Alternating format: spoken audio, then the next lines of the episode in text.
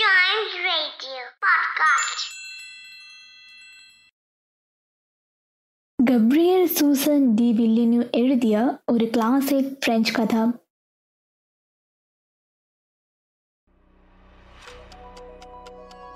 പണ്ട് ഒരു ദൂരദേശത്ത് ധനികനായ ഒരു വ്യാപാരി താമസിച്ചിരുന്നു. അദ്ദേഹത്തിന് 6 ആൺമക്കളും 6 പുത്രിമാരുമായിരുന്നു. പെട്ടെന്ന് അവരുടെ മേൽ ഒരു നിർഭാഗ്യം വീണു. അവരുടെ വീടിന് തീ പിടിച്ചു. അവരുടെ സ്വത്തുക്കളെല്ലാം ചാരമായി തീർന്നു.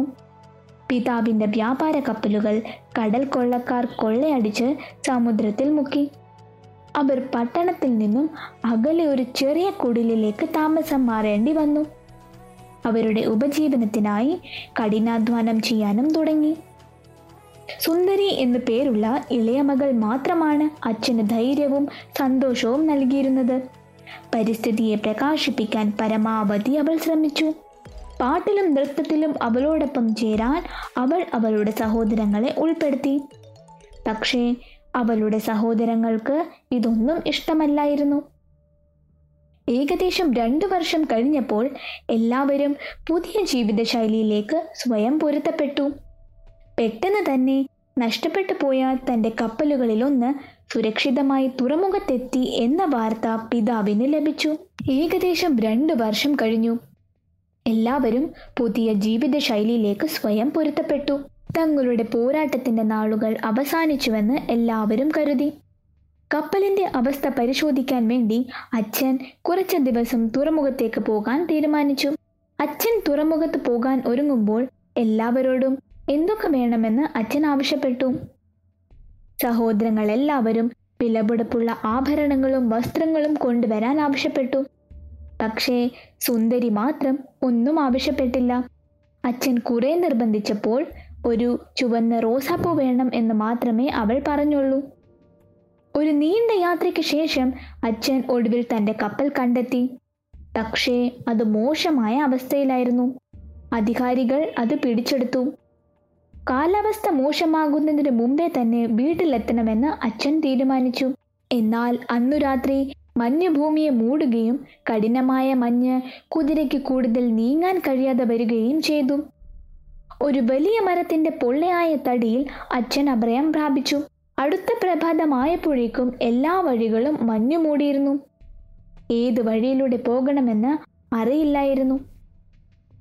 എന്തെങ്കിലും അഭയം കിട്ടുമെന്ന് കരുതി അച്ഛൻ മുന്നോട്ട് നീങ്ങി. വഴിയിൽ പച്ചമരങ്ങളും കുറ്റിക്കാടുകളും നിറഞ്ഞ മനോഹരമായൊരു കൊട്ടാരം അച്ഛൻ കണ്ടു.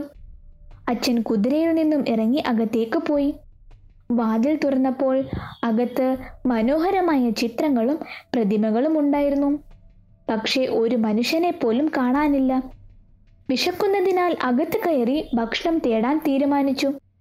ഒരു ഹാളിലെത്തി അവിടെ തീ കത്തുന്നതും കണ്ട് ഒരു കട്ടിലിൽ കിടന്നു. ഉടമ വരുന്നതുവരെ സോഫയിൽ കാത്തിരുന്നു. അവസാനം ഉറങ്ങിപ്പോയി. മണിക്കൂറുകൾ കഴിഞ്ഞപ്പോൾ അച്ഛൻ ഉണർന്നു. കൊട്ടാരത്തിൽ താൻ ഇപ്പോഴും തനിച്ചാണെന്ന് മനസ്സിലാക്കിയ അച്ഛൻ സ്വയം നിയന്ത്രിക്കാനാവാതെ സ്വാദിഷ്ടമായ ഭക്ഷണങ്ങൾ കഴിച്ചു. കുറച്ചുനേരം കഴിഞ്ഞപ്പോൾ അവിടെ നിന്നിറങ്ങാൻ തീരുമാനിച്ചു.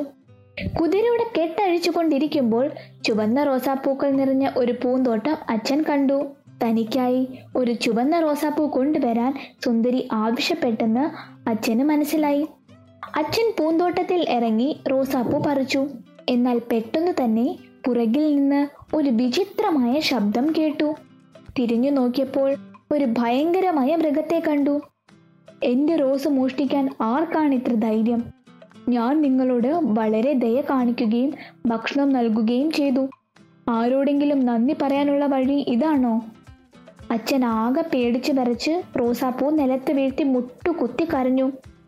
തൻ്റെ യാത്രയുടെ കാരണത്തെക്കുറിച്ചും മകൾ സുന്ദരിയുടെ ആഗ്രഹത്തെപ്പറ്റിയും അച്ഛൻ അയാളോട് പറഞ്ഞു. നിങ്ങളുടെ മകളിൽ ഒരാളെ എനിക്ക് തരാമെന്ന ഒരു വ്യവസ്ഥയിൽ മാത്രം നിങ്ങൾ ഇവിടുന്ന് പോകും, മൃഗം പറഞ്ഞു. അച്ഛൻ ആകെ വിഷമമായി. ഇതെൻ്റെ തെറ്റാണ്, ദയവായി എൻ്റെ മകളെ ചോദിക്കരുത്. മൃഗം അച്ഛൻ്റെ അഭ്യർത്ഥന അവഗണിച്ചു. നിങ്ങളെ വീട്ടിലേക്ക് പോകാൻ കുതിര തയ്യാറാണ്.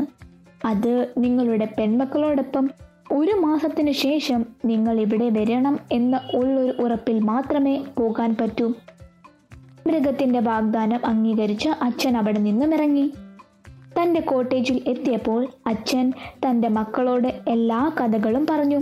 മക്കൾ മൃഗത്തെ കൊല്ലാൻ വരെ പദ്ധതികൾ ഇട്ടു. പക്ഷെ പെൺമക്കളിൽ ഒരാളായി മടങ്ങി വരുമെന്ന് മൃഗത്തിന് വാഗ്ദാനം ചെയ്തതായി പിതാവ് അവരെ ഓർമ്മിപ്പിച്ചു. ഇത് കേട്ട് സുന്ദരി പറഞ്ഞു, എല്ലാം ഞാൻ കാരണമാണ്. ഒരു റോസാപ്പൂവിന് ഇത്ര വില കൊടുക്കേണ്ടി വരുമെന്ന് എനിക്കറിയില്ലായിരുന്നു. ഞാൻ അച്ഛൻ്റെ കൂടെ പോരാം. അച്ഛൻ്റെ കൂടെ യാത്ര തുടങ്ങുമ്പോൾ സൗന്ദര്യ ഒട്ടും പേടിച്ചില്ല. അവൾ കൊട്ടാരത്തിലേക്ക് പോകുമ്പോൾ അത്ഭുതകരമായ കരിമരുന്ന് പ്രയോഗം എല്ലാ ദിശകളിലേക്കും ഉയരാൻ തുടങ്ങി. വ്യാപാരിയും സുന്ദരിയും ഓറഞ്ച് മരങ്ങളുടെ കൊട്ടാരത്തിലെത്തി. കൊട്ടാരം മേൽക്കുരയിൽ നിന്നും നിലത്തേക്ക് തിളങ്ങുന്നത് കണ്ട് അവരാകെ അന്തരിച്ചു. അവർ അകത്തേക്ക് പോയി അവർക്കായി എല്ലാം തയ്യാറാക്കിയത് കണ്ടു. താമസിയാതെ അവർ മൃഗത്തിൻ്റെ ഉച്ചത്തിലുള്ള കാൽപ്പാടുകൾ കേട്ടു. അവൻ കോണിപ്പടിയിൽ നിന്ന് വരുമ്പോൾ സുന്ദരി അവനെ കണ്ടു ഭയന്നു. എന്നാൽ അവൾ ധൈര്യം സംഭരിച്ചിരുന്നു. അവളെ നോക്കിയ ശേഷം മൃഗം പറഞ്ഞു, ഗുഡ് ഈവനിങ്. നിങ്ങൾ സ്വയം ഇഷ്ടപ്രകാരമല്ലേ വന്നത്? പിന്നെ നിന്റെ അച്ഛൻ പോയതിനു ശേഷം എനിക്കിവിടെ സന്തോഷമായി താമസിക്കാം. സൗന്ദര്യ സമ്മതിച്ചു. താൻ ഈ കൊട്ടാരം വിടണമെന്നും ഒരിക്കലും ഈ കൊട്ടാരത്തിൽ കാണരുതെന്നും മൃഗം അച്ഛനോട് പറഞ്ഞു. രാത്രി അവിടെ വിശ്രമിച്ച ശേഷം അടുത്ത ദിവസം സുന്ദരിയോട് വിട പറഞ്ഞ് അച്ഛൻ മടങ്ങി. സുന്ദരി കൊട്ടാരത്തിൽ താമസിക്കാൻ തുടങ്ങി. ഒരു ദിവസം ചുറ്റിക്കറങ്ങി വന്നപ്പോൾ അവൾ ഒരു പെയിന്റിംഗ് ഉള്ള ഒരു മുറി കണ്ടു. അവൾ ആ മുറി തുറന്നപ്പോൾ സുന്ദരനായ ഒരു രാജകുമാരൻ്റെ ചിത്രം. അവൾ ആ ചിത്രം കണ്ട് ആകെ അന്തരിച്ചു. ഈ രാജകുമാരനായിരിക്കും ഇതിൻ്റെ അവകാശിയെന്ന് അവൾ കരുതി. തൻ്റെ എല്ലാ ആഗ്രഹങ്ങളും നിറവേറ്റിയ കൊട്ടാരത്തിൽ താമസിച്ച് ഒരു മാസത്തോളം കഴിഞ്ഞപ്പോൾ സുന്ദരിക്ക് വീട്ടിലേക്ക് പോകാൻ തോന്നി. അവളുടെ കുടുംബത്തെ പോയി കാണണമെന്ന് അവൾ മൃഗത്തോട് ആവശ്യപ്പെട്ടു. കൃത്യം ഒരാഴ്ചയ്ക്കുള്ളിൽ തിരിച്ചെത്തണമെന്ന ഒരു വ്യവസ്ഥയിൽ മാത്രമാണ് മൃഗം അവളുടെ ആവശ്യം അംഗീകരിച്ചത്. മൃഗം അവൾക്ക് ഒരു മാന്ത്രിക മോതിരം നൽകി. അത് 3 തവണ തിരിയുമ്പോൾ അവളെ അവളുടെ വീട്ടിലേക്ക് തിരിച്ചെത്തിക്കും. കൂടാതെ ഒരാഴ്ചയേ ഉള്ളൂ എന്ന് ഓർമ്മിപ്പിക്കുകയും ചെയ്തു. മൃഗത്തിൻ്റെ കൊട്ടാരത്തിൽ അവളെയും അവർക്ക് ലഭിച്ച സമ്പത്തും മഹത്തായ വസ്ത്രങ്ങളും കണ്ടപ്പോൾ അവളുടെ കുടുംബം വളരെ സന്തോഷിച്ചു. തങ്ങളോടൊപ്പം താമസിക്കാനും മറ്റൊരു സുന്ദരനെ വിവാഹം കഴിക്കാനും അവളുടെ വീട്ടുകാർ അവളെ ഒത്തിരി പ്രേരിപ്പിച്ചു. പക്ഷേ സുന്ദരി മൃഗത്തിന് നൽകിയ വാഗ്ദാനത്തിൽ നിന്നും വഴങ്ങിയില്ല. കൊട്ടാരത്തിൽ തിരിച്ചെത്തിയപ്പോൾ അവൾക്ക് മൃഗത്തിനെ കാണാൻ കഴിഞ്ഞില്ല. അവൾ അവിടെ മൊത്തം അന്വേഷിച്ചു. അവസാനം പൂന്തോട്ടത്തിലേക്ക് പോയി. അവിടെ അനങ്ങാതെ കിടക്കുന്നൊരു മൃഗത്തെ അവൾ കണ്ടു. അവൾ ആകെ പേടിച്ചു. താൻ കാരണമാണ് മൃഗത്തിന് ഈ അവസ്ഥ വന്നതെന്ന് അവൾ സ്വയം കുറ്റപ്പെടുത്തി. തുടർന്ന് സുന്ദരി മൃഗത്തോടുള്ള സ്നേഹം പ്രകടിപ്പിച്ചു.